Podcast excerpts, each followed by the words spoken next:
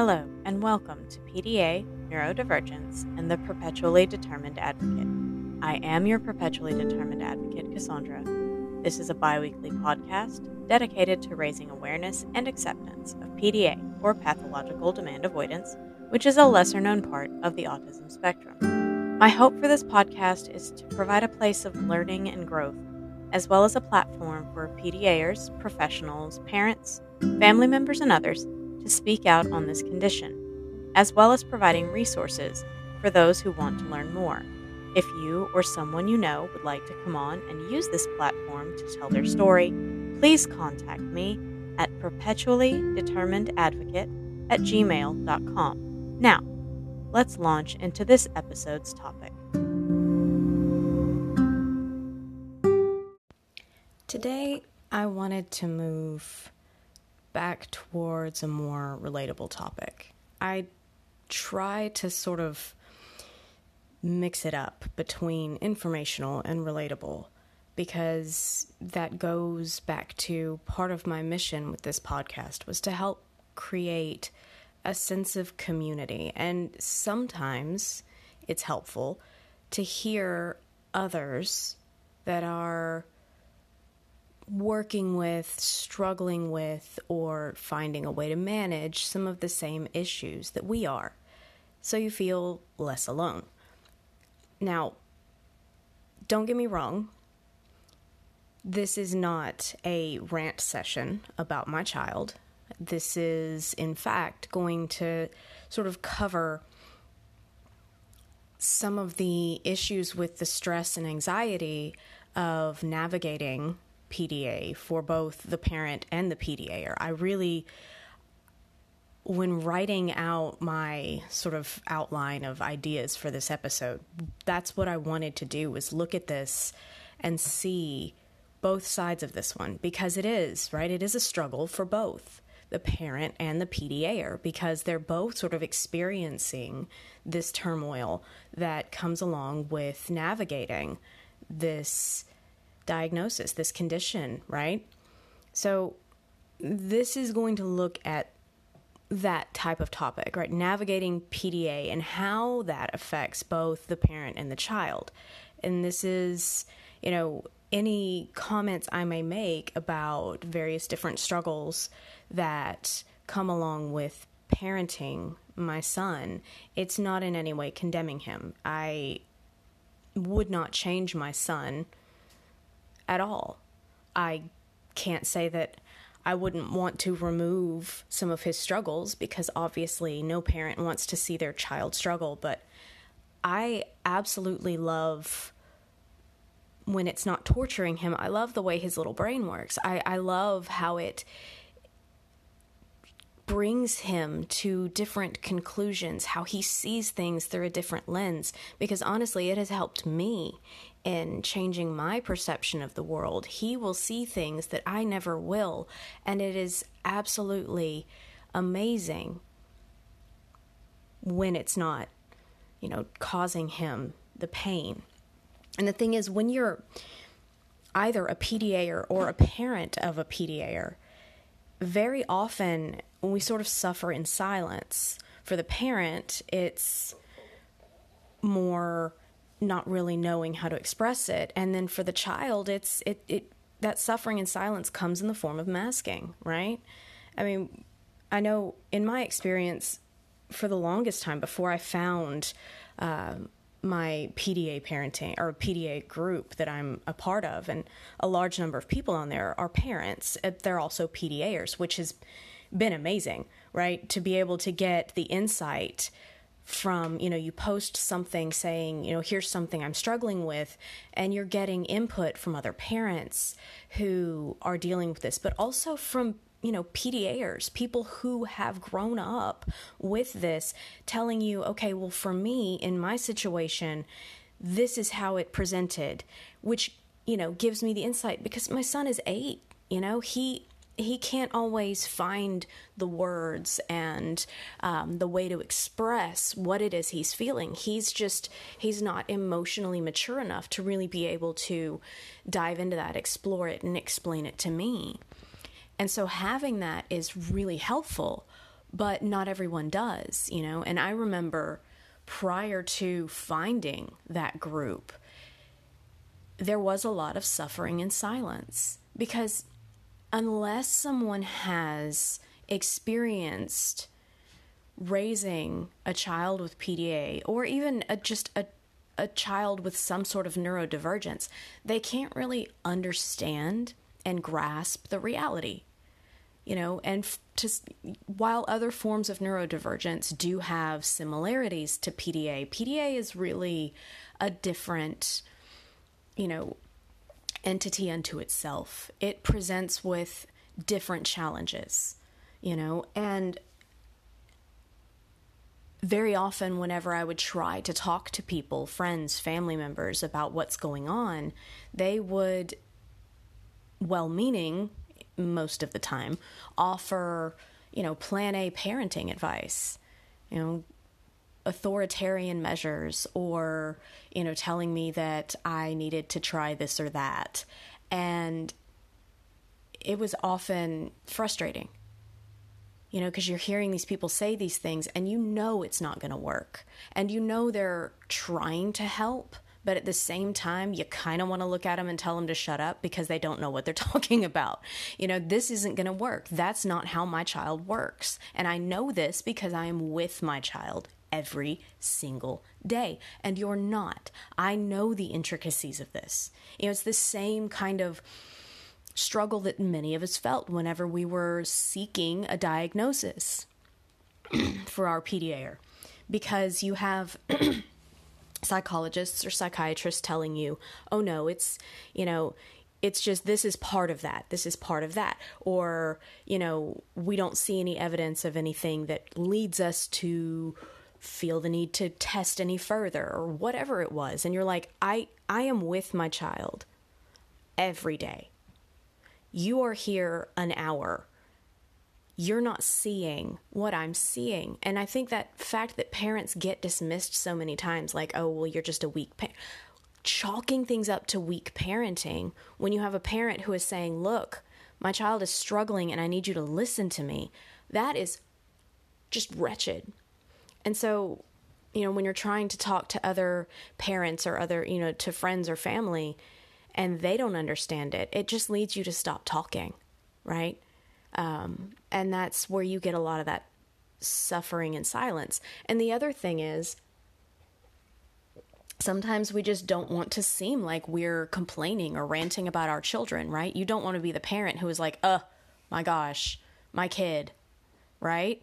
You you don't want to seem like you have any sort of resentment towards your child so you don't want to talk about some of the struggles or, you know, like the emotional, you know, draining aspect of parenting a PDA, or even if you're talking to people who may understand the condition, you still don't want to seem like that. So very often you you suffer in silence. You deal with it. And, you know, there's a lot of people who will say to say to me, I, you know, how do you do this? I don't know how you do this. And it's like I you don't have a choice, right?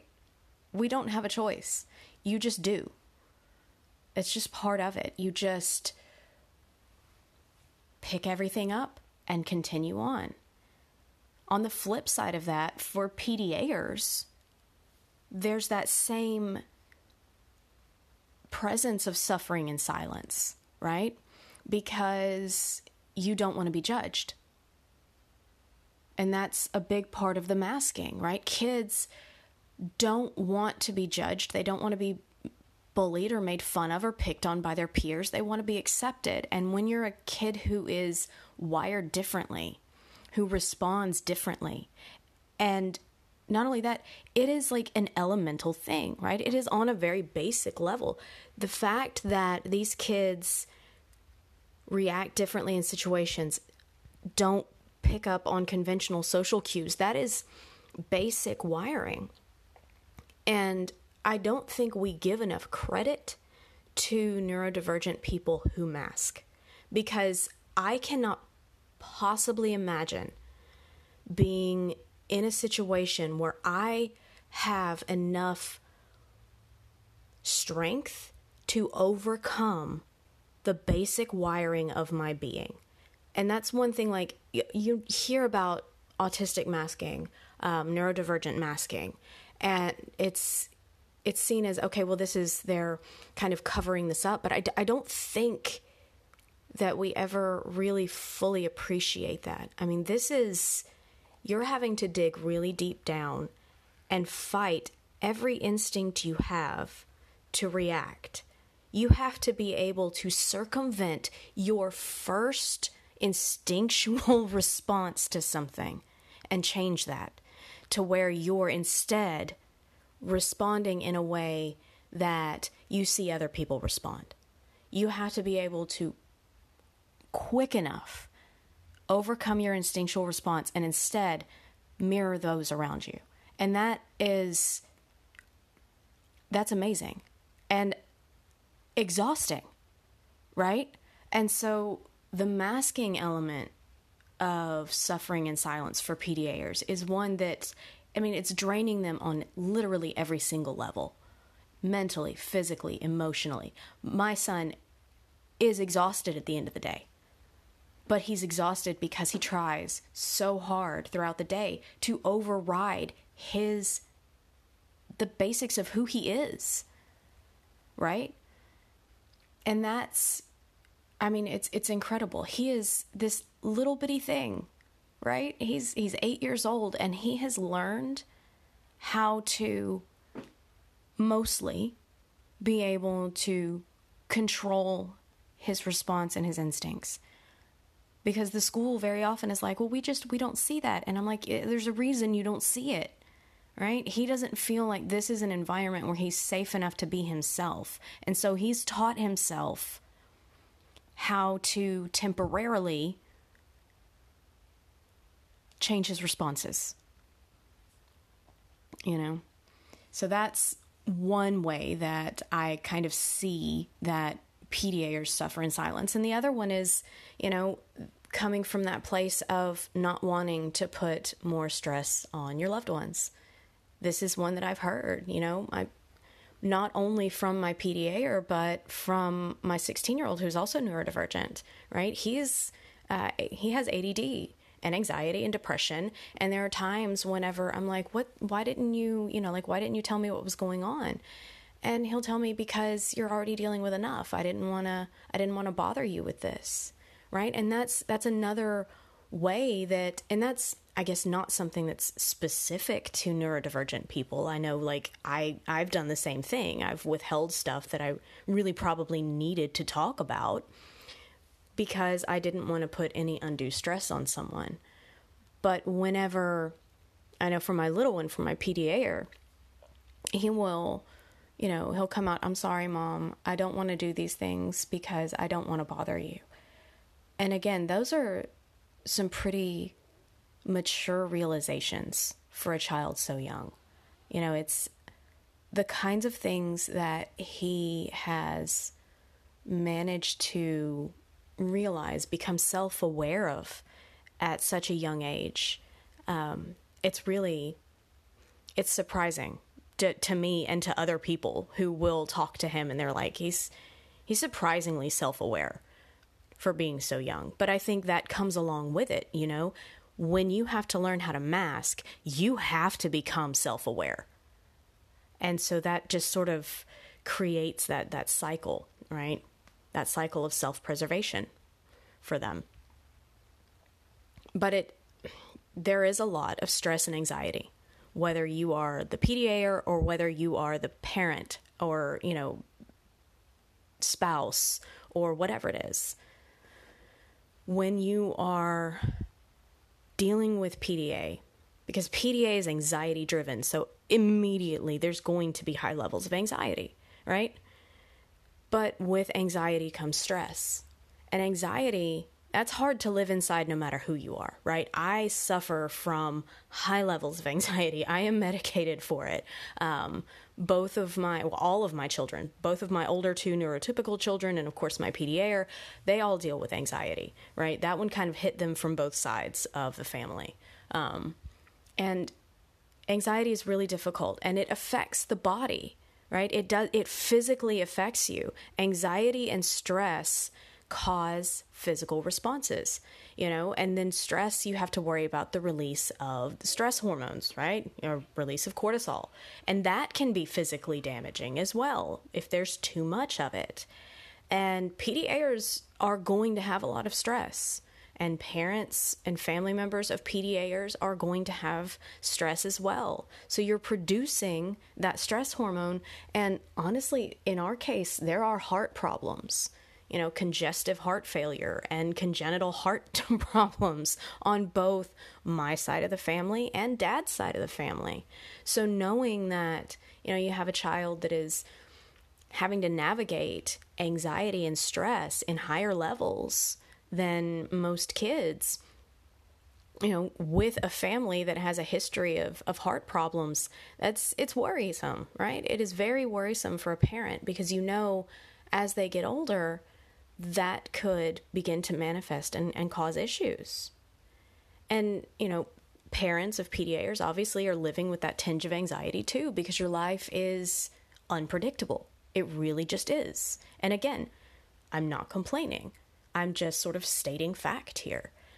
There were times for a while, um, a couple, you know, a year or so ago, that I did not take my son to the store, the grocery store, or, you know, didn't take him shopping at all because it would almost inevitably end in some sort of meltdown. But eventually it got to the point where I couldn't really leave him at home with his older siblings because his outbursts were escalating, and he also has um, a tendency to, whenever he goes into a meltdown and starts to sort of go into his hate spiral against himself he'll try to run from the house right i'll just i'll just run away so that you don't have to deal with me is is something that we hear a lot i've had to put um, a chain lock up higher on the door um, high enough to where I can reach it, and I'm not too terribly tall, but it's high enough to where I can reach up and, and lock and unlock it. Um, but he can't reach it, you know, because I had to find a way to keep him from running. a couple weeks ago, I was sitting in my room folding laundry and putting it away, and I hear, you know, he was he had gotten upset, and I hear the front door and I had to run out and grab him and bring him back in the house. You know, he had he had made a run for it. And so there I don't really leave him with the older siblings anymore because I don't want to put that on them. Right? So I've adapted. I try to go and do whatever I have to do whenever he's at school or whenever he's at his dad's house. And, you know, there are times whenever I have to go to the store when he's with me, but it's getting a little bit more difficult. I've usually he's good with sitting inside the big um, the big area of the basket, but you know he's as he gets older and bigger, and that's kind of becoming an issue. Um, but for now, he's still okay with that because it's like, oh, now I don't have to walk. I can just sit here and ride along the way and play with toys, and and that's good because he's getting something out of it. So it's not that I have to tell him to get in the basket or place any sort of demand. He's like, oh, I'm gonna get in here so that I don't have to walk, and it's like cool because then I don't have to worry about you running in the store. Um, but I mean, that's as a parent of a PDA, you have to be flexible, right? You have to have contingency plans for your contingency plans because you have to be able to adapt in a way that meets your child's needs, right? You have to be willing and able to adapt and abandon plans at times, right? Whatever it is to meet your child where they are and to sort of identify the problem and get it away, you know? And I love the idea, like Harry Thompson in um, one of his posts said something along the lines of like he was he was not necessarily ranting. I mean, kind of ranting, but he was just sort of calling attention to the fact that he gets a lot of questions from people with of how do I get my child to do this or that, right? And Harry basically said, know, saying how do I get my child get was the word that he was really hung up on on that and he's like your your worry isn't what's causing a problem for your child your worry is how do I get my needs met right? Saying, how do I get my child to do this in some ways is how how do I get my needs met of needing this to be done? And that's sort of losing the focus of what is it? Like what what's causing the problem? Um, what what it, what is the unsolved issue here? Why is your child avoiding this? Right? What is it that's causing the anxiety that's making them avoid that demand? And that kind of goes back to a lot of the stuff with um, Ross Greene, right? Dr. Ross Greene, and looking at these unsolved problems, looking at, you know, lagging skills. Um, what is it that your child is struggling with to make them demand avoidant in this situation? You know, what what is it that's causing that anxiety spike? And I mean, obviously, many of us have found ways to sort of rephrase requests of our PDA kiddos, right? To where you're not issuing a demand, you're just sort of like, you know, basic example. I'll, in the morning, whenever we're getting ready for school, um, I'll just, I'll tell Declan, you know, I've laid your, your clothes are laid out on your bed. I don't tell him go get dressed. I just tell him his clothes are laid out. Um, and so I'm not saying don't do that. That's that's not really the point I'm trying to make there. It's the point I'm trying to make is more focus on not making your child compliant, not finding a way to make your kid do what you want to do, but more looking at what it is that's causing the blockage, right? Don't try to push through that brick wall that your child is running up against. Um, find a way around it. Find what's causing the issue and then work with that right it it can't be all about getting your needs met and your demands met through completed requests right? Is one we are all very familiar with. And i mean it can be it can be stressful right? The worry over whether or not a meltdown will ensue uh, the tragedy of watching your child suffer through extreme emotions and potential hate spirals is rough. And as they get older you add in the physical exhaustion that comes from having to restrain a child to prevent them from getting hurt, hurting themselves, hurting others. And all of that is taxing on the body. And they equally affect both you and your child, right? Because you're having these, you're, you're struggling with this. You're stressed about how this situation is unfolding and trying to protect your child, and then the physical exhaustion from trying to put them in some sort of protective hold. But they're also experiencing these extreme emotions. They're fighting you just as hard to break that hold as you are to keep them in it. So it's it's really hitting you both at the same time and it's taking a toll on you both, physically, mentally and emotionally. I'll tell you right now, for me with stress, I I hold stress in my shoulders and my upper back and my knots have knots, okay? they just do. Um, lately, there has been a little bit more stress. There's there have been changes in his days at school because one of his teachers was out, and so he's had a substitute. And that shift is, you know, does this person understand me? Am you know am i going to get in trouble faster? You know is this person going to like me? Are they going to be upset with me? That's that's stressful. That's anxiety inducing right? And there have also been a couple days where instead of his dad taking his older brother to school and then Declan riding the bus from here, from the house, um, I've had to take, you know, his dad's been out of town working. So I've had to take the older brother to school, which means I then have to drop Declan off because I can't get back before the bus. So that's changing how he's getting to school. And whenever you have these shifts, these changes, this creates a certain level of uncertainty. And he has on the way to school because he's his anxiety causes him to be physically ill at times. And so as we're driving to school, he's back there feeling very nauseous and we have, you know, a, a container in case he gets sick and he'll be back there, you know, not necessarily throwing up every time, but kind of gagging and retching a little bit because there's all of that anxiety kicking in because these changes in his day as it's barely getting started, right? And that removes that the comfort of routine and sameness. And it snowballs, right, throughout the course of the day, and then it comes tumbling out when he gets home. Whether that's my house or his dad's house, home is a safe space where he can throw off the mask and he knows he can be himself without judgment. And that's, I think, one of the things about raising a PDAer that is so bittersweet. You know, you are grateful that your child feels comfort at home. You're grateful that you've created a space that makes them feel comfortable enough to be their true self in any and all of its varieties. However, it also means sometimes that home is a place where all of that pent up anxiety floods out when the mask is removed. None of us want to watch our children struggle, flail, or experience all these painful emotions. But often home is a place where so much of it happens. We want our homes to be places of joy and happiness for our children. And knowing that we can't guarantee that is a hard pill to swallow.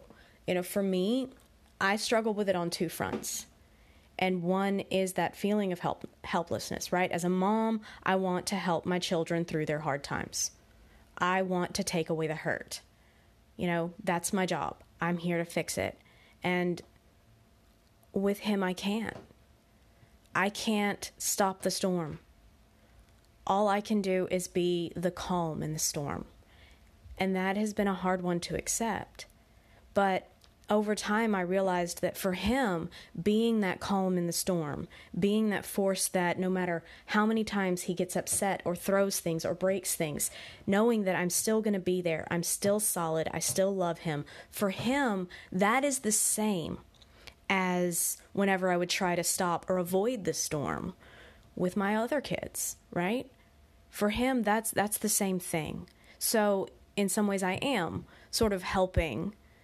I can't stop the storm, but I can help him learn how to calm it. I can help him learn how, you know, to see that this is one anchor. This is your solid ground, and that's never going to change.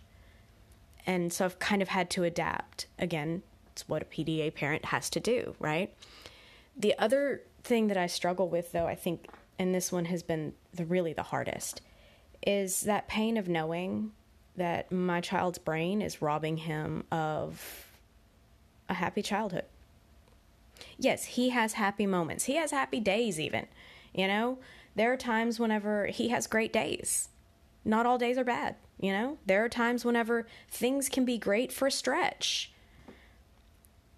But he has had to learn how to navigate and experiencing and like emotional turbulence at such a young age. He has had to learn how to deal with things mentally and emotionally that some adults have never had to learn how to deal with.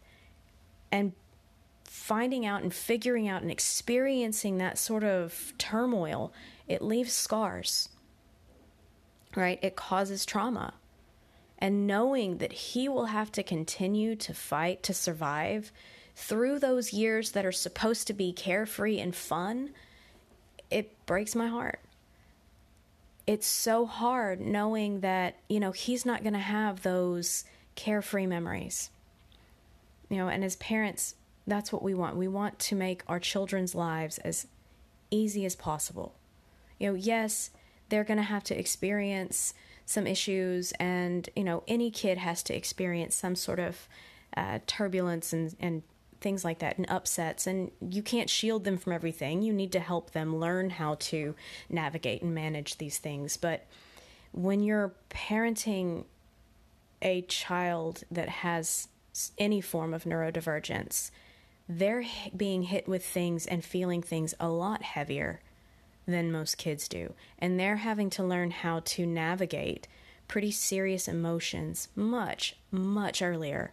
And it really does rob them of that carefree childhood experience. And that's that's one that I think has been really hard for me is seeing that and knowing that. And knowing there's nothing I can do about it. That feeling is it it cuts deep. That has caused a lot of a lot of tears. But that's that's more me, right? He doesn't realize what he's at this point anyway, what he's missing out on. I'm sure as he gets older that he'll come to realize that, and it could cause some levels of resentment for him. But for now, that's more just a me issue. But I think it's something that goes a hand in hand with that stress and anxiety that comes when you're raising a PDAer.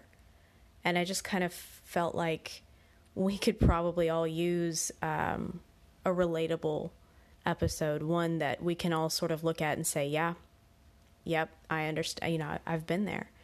Because again, building that community is a big part of what I want to do with this. So hang in there, parents. I'm here with you, and I see you, and I love you.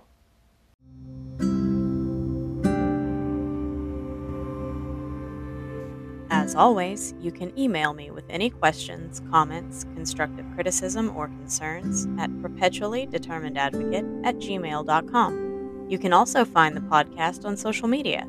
Just search PDA Neurodivergence and the Perpetually Determined Advocate on Facebook or Instagram. And until next time, remember in a world where you can be anything, be kind.